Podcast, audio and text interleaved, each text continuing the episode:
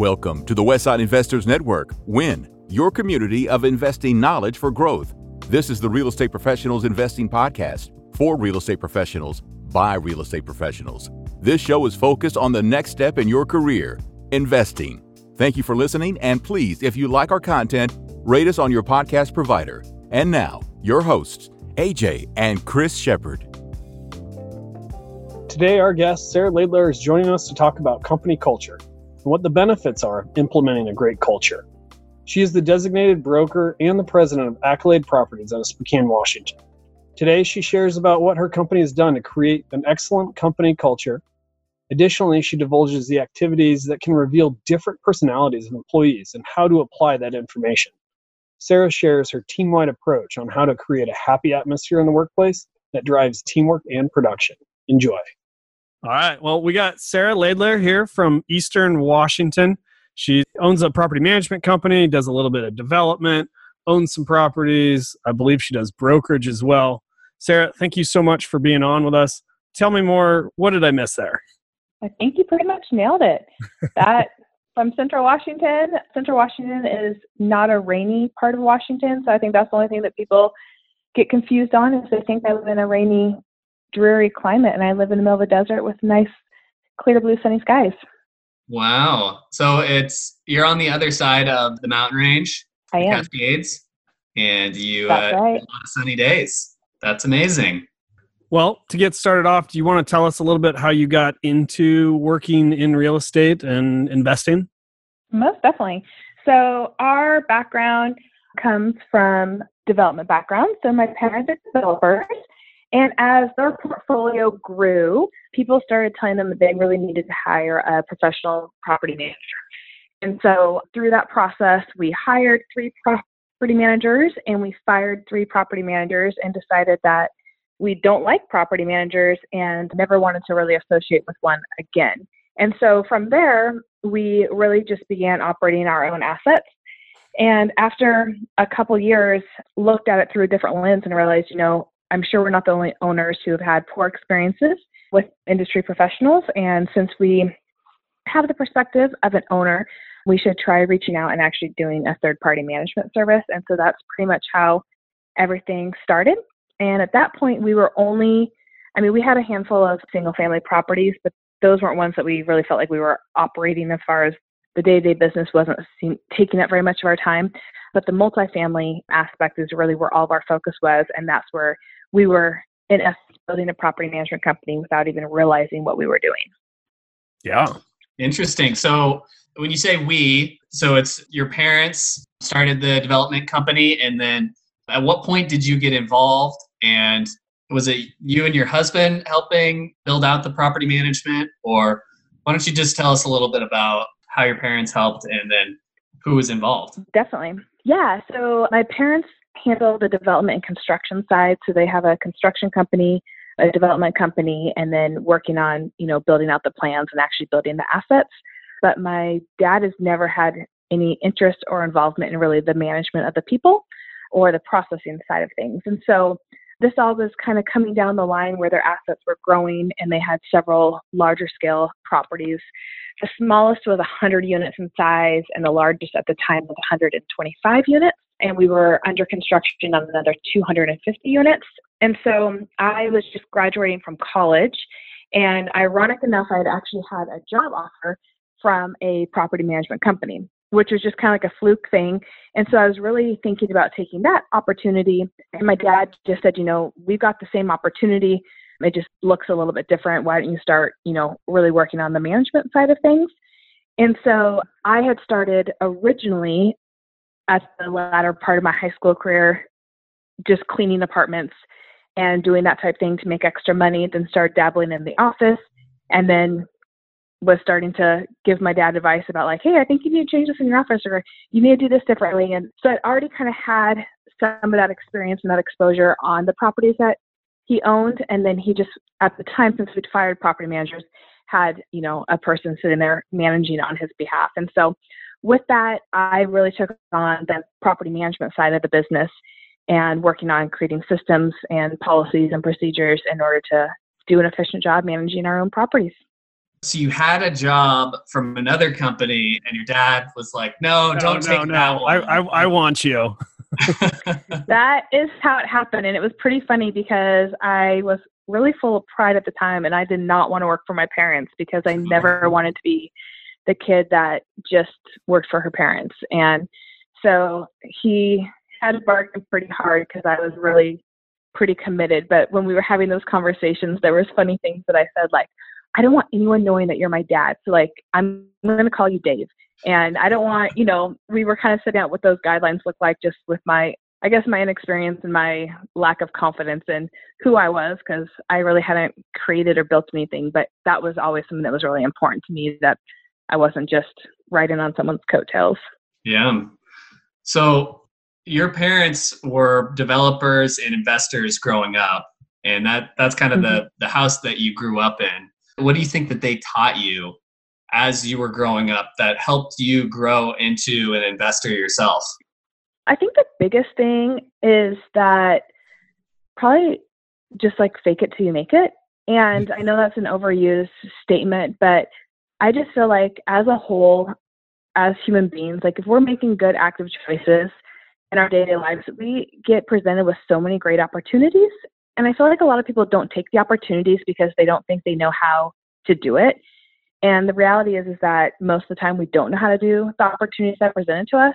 But just being willing to jump in and say, like, yes, I can do that, and figuring it out, I feel like was probably the one of the biggest lessons that I learned. And that's really having that willingness to take it on and pretend like you got it all under control and know what you're doing, and then actually figuring it out is really probably like the capstone of what has built my parents into who they are today and I feel like that's something that is just a core trait that has also, you know, when the opportunities have been presented, being willing to take the risk and have the confidence to figure it out as you go.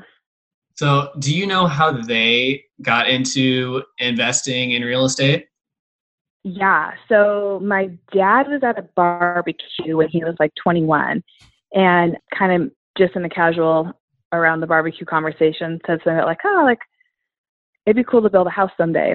And his dad was like, you can't just go build a house. And so that weekend, he went out and bought a piece of land and decided to build a house. Wow. And that's, you know, right? It was a dare. So, um, what, so what has your dad told you that you can't do? right? that's funny. So, that is an incredible story, you know, is it was literally the reverse psychology worked. It uh, definitely was a reverse psychology work and then it's just interesting to see like how that continued to evolve and change because he specialized in high-end custom homes and was doing that and then through a series of economy shifts and different things ended up moving from california up here to washington. And right after he moved up here he built a house for an individual and that individual ended up going bankrupt on him and so mm-hmm. he went from he ended up being in debt about $400,000 and didn't have a way out of how is he going to solve the problem that this other person, their choices have put him in that position. And that problem right there is really what opened up his eyes to saying like, okay, I need something bigger. Like I can't just go build one more house and make up the $400,000 debt that this person's let me. So now I need to do something bigger. And that's when he actually went and found the piece of property to build an apartment complex. So that pain and that hurt and that I guess, place of despair is really what opened up the opportunity to just say, like, okay, like the only way out is to go big or go home. And that's what provided him the foresight to find the piece of property to build a multifamily project on to kind of help dig his way out of that pit. Yeah. That's a great story. Yeah. It's a pretty I good story. That.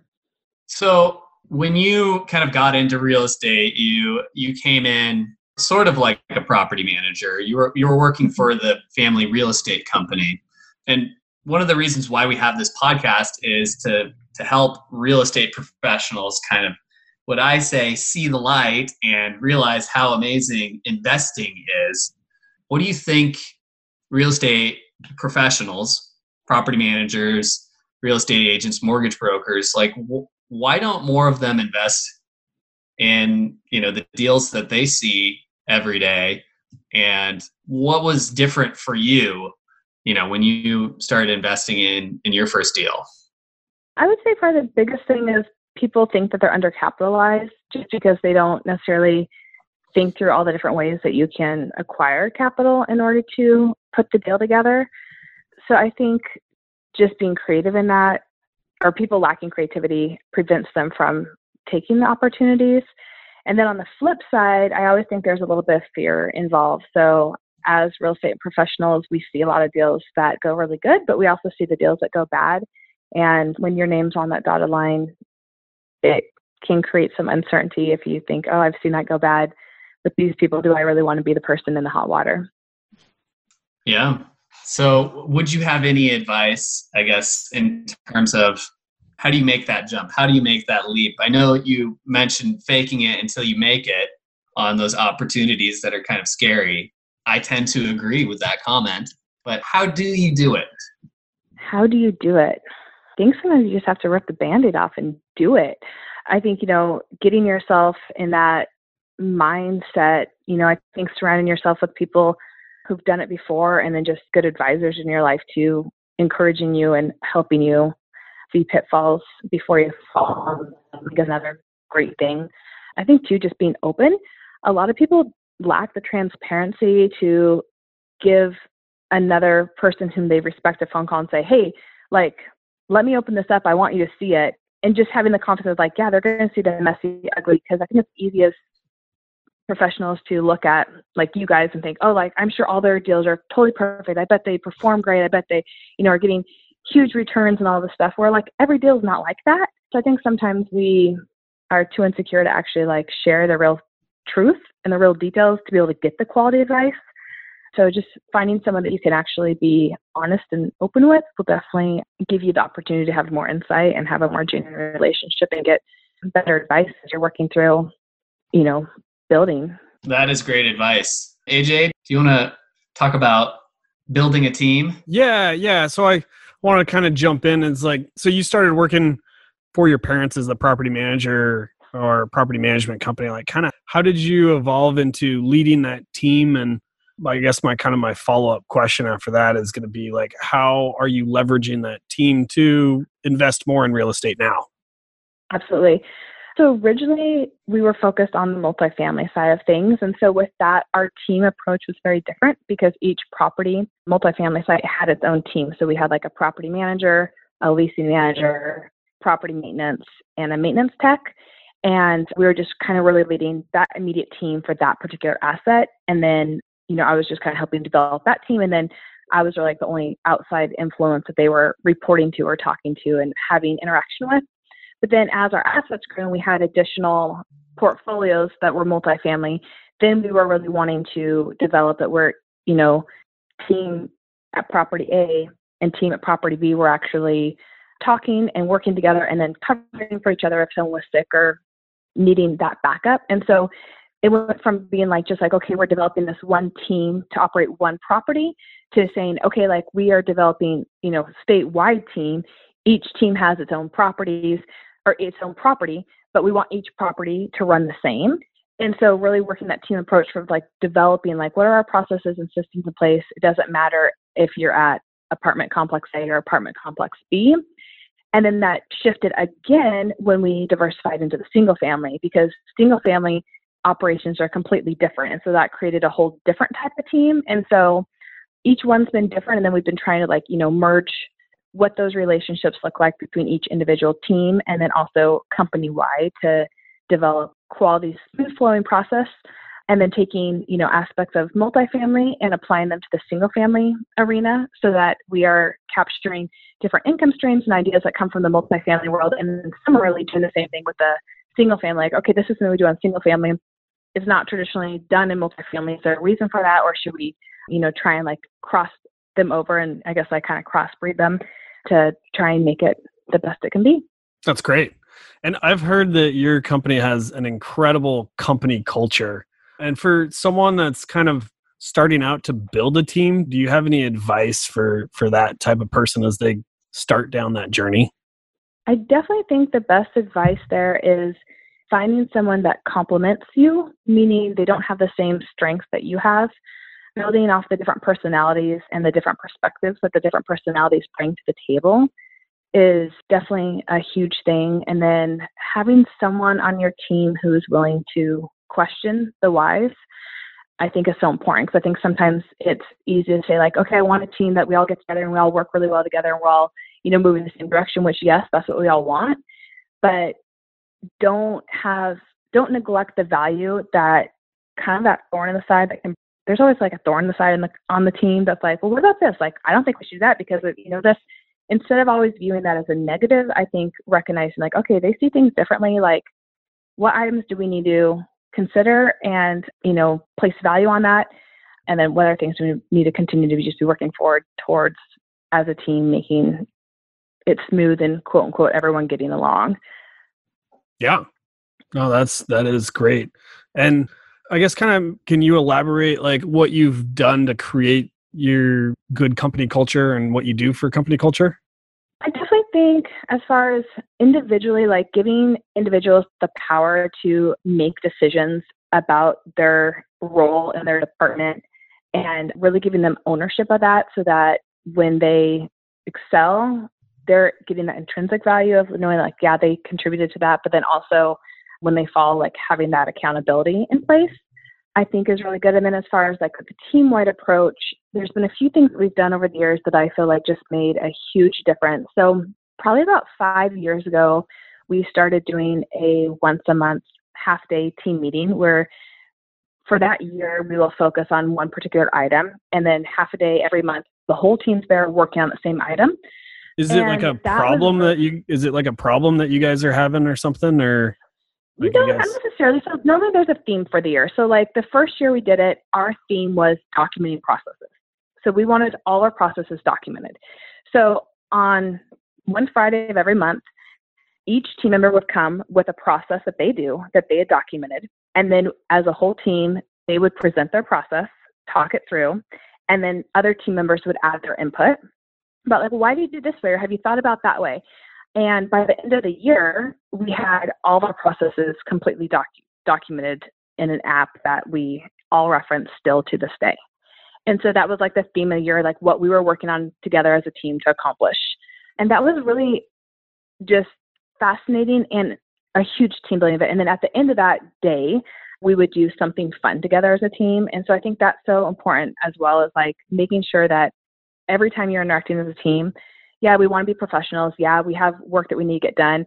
Yeah, we want to be excellent in our service to our clients and to each other. But we also need to have fun together because we do deal with a lot of hard situations. And so providing those opportunities for us to connect, not only in like the business setting, but also in a fun atmosphere was really helpful. But something that was interesting about that is we made really good progress the first year and felt like we'd really accomplished a lot but then we started hearing murmurings about like, okay, those meetings are like three hours long, and the process that whoever's presenting it only, you know, some of it applies to me and some of it doesn't apply to me. Right. I'd hear that from different team members, and so we transitioned after that to saying like, okay, if it doesn't apply to everyone, like let's try and make it so like only the people who it applies to is present for that presentation, right? Yeah. So we changed that, but then it was really interesting because then the feedback was you know what? I sat through those meetings and I used to think that it didn't apply to me. But what I didn't realize is there were little bits and pieces and ideas that I was picking up from another segment of the company. And, and then were, I was taking it and applying it to my segment. They were the figuring out how it worked and what worked well and what didn't, and then yep. applying that over.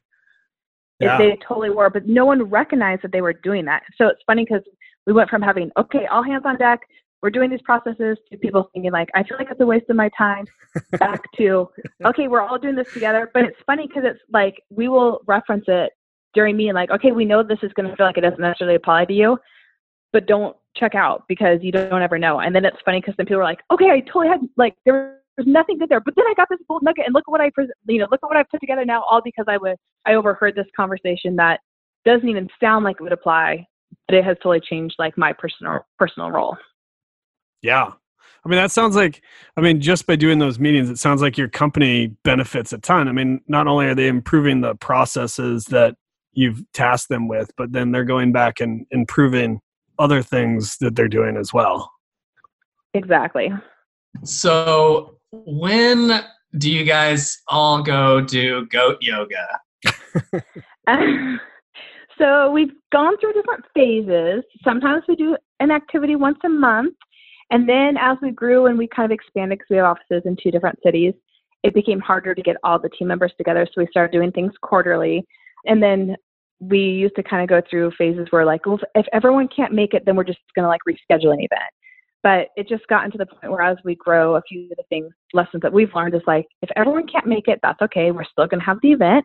And then trying to come up with fun, crazy events. So we do events both during the workday and then also sometimes at night. But I think it's, I personally think as a business owner, it's really important to create space during the business day to have some fun opportunities to do goat yoga and silly things together. Because I know from myself and I'm sure team members like we don't always want to spend Friday night away from our families or away from things that we want to do in our personal life. So I think it's important that we create space for fun. I don't, I don't know what you're talking well. about. I, I love my brother. I want to hang out with him all the time. all the time. All the time. So, what's the most fun activity you guys have done together as a team? Ooh, the most fun activity. Were those rooms that you go in and they lock you in the room and then you have to figure out how to get out of the room? Escape rooms escape room. That was a super fun activity. And that activity was actually super interesting from a leadership perspective because we did it. We had a really good time. We all escaped. That was all good. But then after the meeting, I was talking to my branch manager about the different personalities that came out during that because we had personalities that were like all wanting to work together to like solve this clue and then get to the next clue. And then we had some clues that someone would be like, no, no, like I want to solve this clue. Like you guys do something different but it really highlights, I guess, like in a fun way, how everyone works under pressure. But after we did did that event, there was a newer team member that we had that every time we got to an activity, like she wanted to be the one to solve it, which was fine. But as I reflected on it afterwards, I recognized that like for her, it was more important to her that she got the recognition and that she solved it than it was that like we did it as a team. But for me, that was a really big red flag because like we are a team based company and we're not, we all work together so much and that's so important to us. And not only that, but that was, there's other, I guess, red flags that happened throughout her course of employment for just a few months. But after that event, even though it was like a super fun event, everything, like when I was reflecting on that, I made a decision that she wasn't going to be on our team any longer because I was like, oh, I don't like I want a team player, and I all of a sudden see that like you want to be a you player, and that's not what I want on my team. And so I think it's important to recognize too that sometimes in those fun settings, it does enable us to see each other in a different light, and it reveals different personality traits that we might not always recognize in the workplace. Nice. Well, kind of digging more into like the culture, like have you seen any specific benefits in the in your business because of the culture? Or kind of like what yeah what what other benefits have you seen from having a great culture? You know i think just being a happy place to come into the office like we spend a lot of time with each other. We spend more time with our work family than a lot of times do with our you know personal family. Yeah. And so just creating that happy atmosphere and then also the team approach like knowing that we have each other's backs i think really makes for an opportunity for us to have good checks and balances in place. So actually just this morning we were in a team meeting, we were talking about how important it is as a team that our mindset is like if we do find something that someone did wrong, that we go directly to that individual and we're not going to someone else on the team. But when we go to that individual, understanding that this is a good thing that it's been caught because that means that like we have multiple eyes on the situation and there's a way to catch the error. And then let's instead of just being like okay you dropped the ball let's look at the process. Like where's the kink in the process so that we can fix that and not have this error again in the future? So i think just you know having that atmosphere of everyone working towards things together and making sure that you're continuing to identify that and reinforce that even in the day-to-day operations is really valuable. Yeah that is valuable if you were like to give some suggestions to someone who's like making their first hire and like starting to develop like a, a good culture like what what would you advise or kind of give as suggestions to start doing i think just have lots of conversations from the get-go and then back to i don't feel like the best conversations are always had around a board table. Right. So the person, like my right hand branch manager, her and I, every week, our meeting is an hour long walk. But like when we're out there walking, we talk about everything. So, you know, we cover all the gamuts. But I feel like a lot of times those conversations naturally ebb and flow, and we're both able to better articulate and just kind of have a casual conversation about something that we see as an area of improvement or an idea that we want to implement or whatever. Versus sometimes I feel like, you know, if you're just around a business table and it's so like, okay, this is a business, this is a corporate decision, this is, I don't feel like that creates an atmosphere for either party to be able to like really freely share all Just the value that they can bring to the table. Yeah. yeah just not as not it doesn't mm-hmm. create the best open atmosphere. So i definitely think like having those open conversations and then also kind of like redefining the terms of engagement throughout the whole process. So like once a decision's made or if there's someone who's if that person has offended you or done something that you don't like instead of just kind of brushing it on the rug and pretend like it's not there actually being like okay i'm feeling this way this is how i'm interpreting this how are you interpreting this okay next time how are we going to do differently like what are the terms of engagement? Like, okay, you did this and then you went and talked to our secretary about it. Why didn't you just come and talk to me so then I know that that rubbed you wrong or, you know, or rubbed the client wrong or whatever. Yeah. It So sounds think, like address, um, addressing the issues like head on. Addressing them head on, yeah. And I think also like they don't always have to be like a big deal. A lot of times it's like, hey, like I noticed this. Did I perceive that wrong? Or is that how you is that what you picked up? I Yeah. thought, you know, what's going on here? yeah just being direct and really like if something happens just talking about it immediately is Yeah. is a great way to just kind of like stop things from blowing up. Right.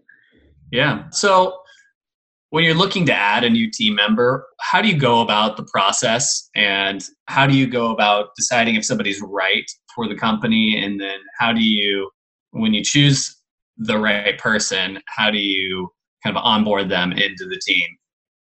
Definitely. So, as far as when we recognize we need to bring on a new person, obviously we have like a job description or role that we want them to fill. But then something that's a little bit unique, I think, about us is that, and this is a positive and a negative, but I'm not always good about like really, like, we have like a job description, but once someone gets brought on, it seems like we continue to like change everyone's job description to match the personality versus always having the personality match the job description. But I feel like with that, what's been successful for us is that each team member can really take like their ownership of their tasks and like do them well. And it's not like, well, this has never been on this person's job description before, so you're not going to do it. But sometimes it seems as we reprocess things with the personalities on the team, we'll change who's doing something to make it flow smoother. And I feel like that's been like enable us to continue to grow and change with more fluidity. Sounds as sounds really as dynamic and not like It very is very dynamic. Yeah. And it's one of those things that's kind of funny. So, like, the smaller we were, the more effective that was.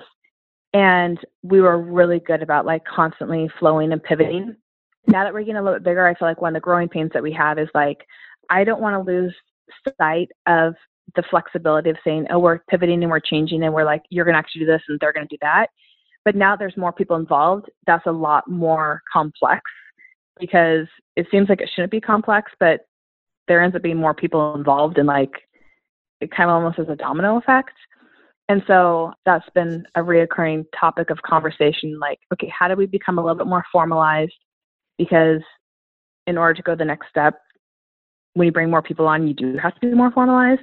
But how do we not lose that company culture of, hey, like Yeah. this actually works really good with your personality, and I think you're going to do a better job at it than I'm doing at it right now. Yeah. So when you're hiring, you'll come up with a job description, kind of like the qualities and the outcomes that you're looking for that role to achieve. But as you go through that, or at least in the past, as you go through that, you'll identify who the right person is and then figure out how they'll fit on the team. And some sometimes that job description will change a little bit and Right. More fit the person who's coming on as opposed to being kind of pigeonholed into that role exactly. 100%. But you're kind of revisiting that and looking at how that might need to change a little bit in the future. What like what is you're mentioning that size and complexity were was driving that. Are you going to see yourself and the company change the way that you hire with that in mind? It's definitely starting to change the way we hire with that in mind. Or I, I guess I want to say with the way we hire, I feel like it's changing our operations more. So kind of circling, I'm going down a bunny trail. So if you need to redirect me, just redirect me, and I'm okay. But back to your question about like identifying and like finding the right hire, we have found that normally like the best hire comes through a relationship that we already have. And so like mm-hmm. we'll do our, you know, Indeed postings or whatever, but like every person that I've hired off of a platform like that has not been the best person, but every person that has been the best person has been through a relationship that we currently have. So this last year, my controller of 14 years made a transition to another company. And that was super hard because 14 year long relationship is a really long relationship. And I'm thinking like, okay, like where the heck am I going to find a new controller? So I was doing Indeed and all that type of stuff. But then I started thinking about like, okay, this is always like I always find the right person based on like a relationship. So I started going through like my Facebook friends, but I was going through my Facebook friends that like I wouldn't really qualify as a real friend. Like they're not someone who I connect with on a regular basis, but there's someone who I've met along the way that's now like on my friend list, right? Acquaintances. And so I had acquaintances, yes, but I had several business acquaintances on there. And so I started just private messaging them and saying, "Hey, I have this office transition happening. If you know of anyone who's looking, you know, for a job as a controller, like please send them my way." But it's crazy because I've replaced that role and I have a new controller in place that is like fantastic. She's a perfect fit for the role. I'm super stoked about it. But she wasn't actively looking for a job. And the person that I pinged, like, didn't even, she's the one that actually told me about this gal, but she had never even personally met her. She'd heard about that person through her husband. So it was like this weird connection. So I, I think too, it's important that we don't always like rely on apps and like Indeeds and things like that because it's like, oh, that's how everyone finds their people. Or I know now everyone's doing the remote virtual people as well. But I was just like, wow, that's totally cool. Like this business connection that I met at one business event, I randomly pinged her. I hadn't talked to her. I've talked to her literally twice in my whole life. Like one time at the business event, and she's like a Wells Fargo banking manager. And then the second time I pinged her, and she's the one that actually put me in contact with who is now our controller, and I think is a great fit. Yeah, and often, awesome. oftentimes the best people are not looking, right? Right. Yeah, they already have a job. they already have a job, and they're happy. They're doing a good job at their job. Yep, and their boss is happy with them. yep, totally. Yeah, we we like to ask just about everyone we meet. You know, do you know anyone who is talented who should work at our company? Mm-hmm and you know it's just part of the recruiting process um, absolutely and then i think too like wherever i go i'm always looking for like good talent and so actually the controller of 14 years she was a manager at a hotel and she just happened to be on duty and covering for like the front desk gal when my husband and i went to check in for our anniversary and she did a really good job. And so the next day, my husband's like, "You should get her number. Like she did good customer service." So she wasn't even in the industry, and then ended up being with us for 14 years and was awesome. And then same thing is true on the vendor side. So we have a maintenance company as well, but my husband used to go to this restaurant every Friday night and we had the same waitress every Friday night and she was like an awesome waitress, but she like never seemed happy. And I was like, what is up with this woman? Like I want to like break through and find out like what her story is. Like why is she not happy? Cuz like she's a really good waitress, but like she needs to smile more. Like what the heck? we started building this relationship with her. Well, come to find out, she didn't want to be a waitress. What she really wanted to do was have a cleaning company. And I'm like, what? You want a cleaning company? Like, guess what? I've got 900 units. Like, I you could clean all day long for me. And through that, I started having her clean cleaning for us, and then she ended up starting her own company. And it was a great opportunity for both of us. So I think just always be on the lookout for good quality people because they might be someone who bring on in house, or it might be something where you can help them build their dream and that also fulfills the need for your business even though they're not working directly for you as an employee yeah that is awesome yeah so there's just a ton of good stuff in there about hiring and recruiting and do you have any like kind of go-to methods or go-to tips or tricks when you're looking to find that right person besides what i just shared those are kind of my go-to tips and tricks. And then I'm definitely during the interview process, I'm definitely more on the casual side, just because I feel like if you're have the setting as a more casual setting, it definitely opens up people to be able to talk more. And I want to hear what they have to say during those interview pro- during that interview process. Awesome. So, like, I guess summing it all up, where do you think the the success of your culture and just the your work environment. Uh, your your company has been I forget the award you guys get every year, but it's like what four or five years in a row where you're listed the the best property management have, company, the one of the best yeah. places to work in in central or, or central Washington. Yeah. So what contributes to that success? Yes. I would, you know, just say continually all be on the same page that we all want to keep being better. So not being okay with the status quo and then really creating all of our conversations, all of our processes, all of our meetings around like what can we do to be better ourselves? What can we do to be better as a team? And what can we do to be better for our clients? And I think when you approach life with that mindset, it definitely just opens up your horizons for, you know, how you're evaluating what we're doing. Like, you know, we're not here just to show up for a job and get a paycheck, but, you know, we're here to truly make a difference in people's lives. And I guess just even placing that value on ourselves that, like, this isn't just a clock in, clock out thing. It's a team that we're on and we're all working towards just continually improving. But I think, I guess I'm surprised sometimes to hear about companies or different people who are like, oh, like, I just hate my job. Like, that's not what we want. Like, if you hate your job, like, you just go for a paycheck, that's got to be so unfulfilling. If you're only there for a paycheck, like what's the point in like getting any better, or what's the point in working harder, or what's the point in you know unwrapping and then reviewing your process again because you want to improve it. If you're yeah, without there, a purpose. Yeah, greater purpose for sure. That is good advice. Making sure that the people are in the, the right seat in the right bus and they've got a smile on their face, right? yeah. well, for cool. sure. They want they're going somewhere. We're going somewhere together. Yeah. Well, should we get into our last four questions? Sure. Let's do it. Are you sure you're ready? I don't know. you tell me. Let's all right.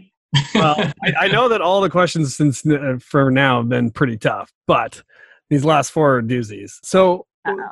all right, Sarah. The first of the last questions that we have for you is: What's one piece of advice you would give to your 25 year old self? I would say find good mentors and develop a relationship with them. It's so important to surround yourself with people who have gone before you and done a really good job. And I think as a 25 year old, it can be intimidating to actually develop those relationships, but recognizing you've got value to bring to those mentors and the mentors have value to bring to you and just really working on developing those relationships because it will benefit you both professionally and personally. So find someone who's good at what you want to be good at and get to know them. And don't be afraid to talk to them, right? Yeah. That's great advice. Jim Rohn always says you're the average of the five people you spend the most time with. So, right. Might as well make them awesome. That's right. Cool. Okay. So, growing up, you know, your your parents were working in real estate and developing, but what was your first entrepreneurial endeavor? if I went like really far back, like growing up, we lived in a resort town and there was this big triathlete or triathlon that was in town for a weekend every year. And I had a legit lemonade stand that I would like plan for. And then all the triathletes would like run by and bring money and I'd like hand them their like lemonade as they're going by because athletes back then weren't as particular about, I guess, what they're putting in their body or maybe they're just thirsty. They're running by but it became quite a little entrepreneurial. Like my tent was set up, my funds were set up, my I had it all figured out where I could hand them their cup fast, and they had their little runner guy behind that would knew I was going to be there, and they'd be paying me. um, and I worked with my parents are friends with the person who put on the event. So when all the triathletes were checking in and like getting their numbers painted on them, I was letting them know like, hey, once you guys get to the running route, I'm going to be out there with my lemonade, ready to ready to sell. You How old were you? Oh, I don't know, probably like between like eight and twelve. Oh, that's amazing. We always joke about the lemonade stand, but this sounds like Oh, uh, real. Well, it sounds like an operation. Like, how many gallons Yeah. of lemonade were you going through? I honestly couldn't tell you, but I, I felt like it was a big deal. But you know, it's probably not. I had a couple big five gallon buckets that I worked on. Yeah, Had them all prepped ahead of time, iced down, ready to go. that's awesome. that is incredible. Best lemonade stand I've ever heard of. Yeah. Next question is How has your formal and informal training shaped your journey? Well, when I think of formal training beyond like college, like I think college is great, but I guess I don't always feel like what you learn in college ends up being applied in our day to day professional lives as much as I guess I thought it would have been when I went into college. So, as far as like professional training industry specific, I definitely feel like organizations like NARPM have been really influential in really bringing me around people who are doing the same thing that I'm doing and um, having industry specific events and conferences and meetings set up to, I guess, allow me the insight into other people who are doing the same thing as me nationwide. And I feel like that's just been so instrumental in opening up my eyes to how other people doing it are doing things and then also just giving me confidence that like oh okay like we run a legit operation. Like we're doing good. We are you know within industry guidelines and a lot of times i feel like we're above industry guidelines. But i think just with having that culture of feeling like okay we always want to be better sometimes i i guess i'm too hard on ourselves like oh like we need to like we need to be better but just you know having that formal education around other people doing the same things as us being like oh like we got this under control like we're doing a good job. So i definitely think formal education those organizations have been the most useful to me in the day-to-day operations. And then informal i always just think that you know experience is the best teacher. And so just doing life and building the business and pivoting and changing and redoing it again each time that we do that we pick up something that we will apply you know today and then also in the future and so i don't think there's anything better than the actual experience itself we can all sit behind a book and say that sounds like a good idea but until you do it it's just different Yeah, until you put it in practice and you you get those reps in and you actually you actually do what needs to be done. That's that's good advice. Right. advice. yeah Yeah, getting out there and doing it. There's just no better teacher. there's no better teacher. I don't know. I, I'm a big fan of that. If I had to choose between you can only do formal education or you can only do informal and like actually try it out, informal all, all day long because that's when you'll actually get it figured out and be able to make progress versus just learning what the book says. But then you'd put all of those people who uh, make their living off of being a, a coach or a teacher out of business. I know, but those coaches a lot of times have never actually built their own business, but they want to tell me how to do it. I, it's confusing to me. I don't understand it. But if you sign up for their plan, only nine nine nine nine nine per month, they'll make sure that you know exactly how to do it. exactly how to do something they've never done. I, I'm not convinced. I'm not signing up for the subscription. All right. And our final question. So, in your investing career, what is the the one deal or the one opportunity that got away, the Moby Dick of your real estate career? The Moby Dick of my real estate career is a house on Peakview Avenue. And I was driving down the street and I see this house for sale by owner. And I've been looking for a house similar to that for a client. So I called my client and I said, Rick, I just found you the perfect house. This is awesome. Like, let's make an offer on it. We got to make this thing happen. So we make an offer on it. We make the thing happen. And after he gets all under contract, I look at it and I'm like, what did I just do? Like, he's getting such a screaming deal. The for sale by owner person does not realize. And I got so excited that I found what I've been looking for for my client that I didn't sign myself up for the deal. and didn't realize then, that it was for you. I didn't. It was so stupid. And so then we get like to like a few weeks out from closing, and my client is like, Sarah, I just don't have a good feeling about it. Like, I think I'm going to back out. What do you think? And I was like, Rick, honestly, what do I think? If you back out, I'm taking the deal. because I am so ticked off that I did not sell, like, I didn't buy it.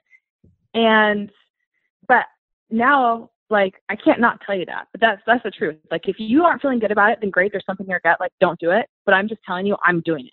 So I don't want to tell you, like, yeah, back out. And then you find out that I bought it and you feel like I'm being unethical. But, like, I never should have called you with this deal. I should have done this deal. and so it's funny because I manage the house for him now, and he's only owned it for like, I don't know, two and a half years, and it's over doubled in value.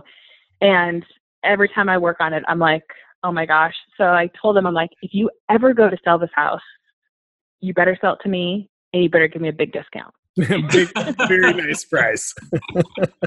very nice price. But it is really funny because I'm like, how, like, that's the stupidest mistake ever. But I got really excited about finding him what he needed. Yeah. Yep. Yeah. You're really good at like making your clients happy. That's a knack. I made them. I made him happy, but definitely did not make me happy during after I realized how dumb that was. That's a good one of it got away. Oh, yeah. So it got away, and I'm the one that released it. Still managing it. I'm still hasn't hasn't completely gone away, but ah. almost. that's true. Well, Sarah, we really appreciate you coming on and sharing your insights with us. It's been a been a good show. Really, you know, appreciate your willingness to share with everyone. So yeah, well, thank you guys so much. I'm excited to keep learning from you guys, and think you guys are doing awesome things. So, way to continue to set the pace in our industry. Well, thank you, Sarah. Yeah, just really enjoyed having you on the show, and looking forward to our next mastermind meeting. Okay, I'll be there. Looking forward to it. Okay. Thank you for listening to this episode of the Real Estate Professionals Investing Podcast on WIN, your community for investing knowledge for growth please take a second to rate us so that we can get more great investors to interview. If you or someone you know wants to be on, please go to westsideinvestors.com and fill out our form.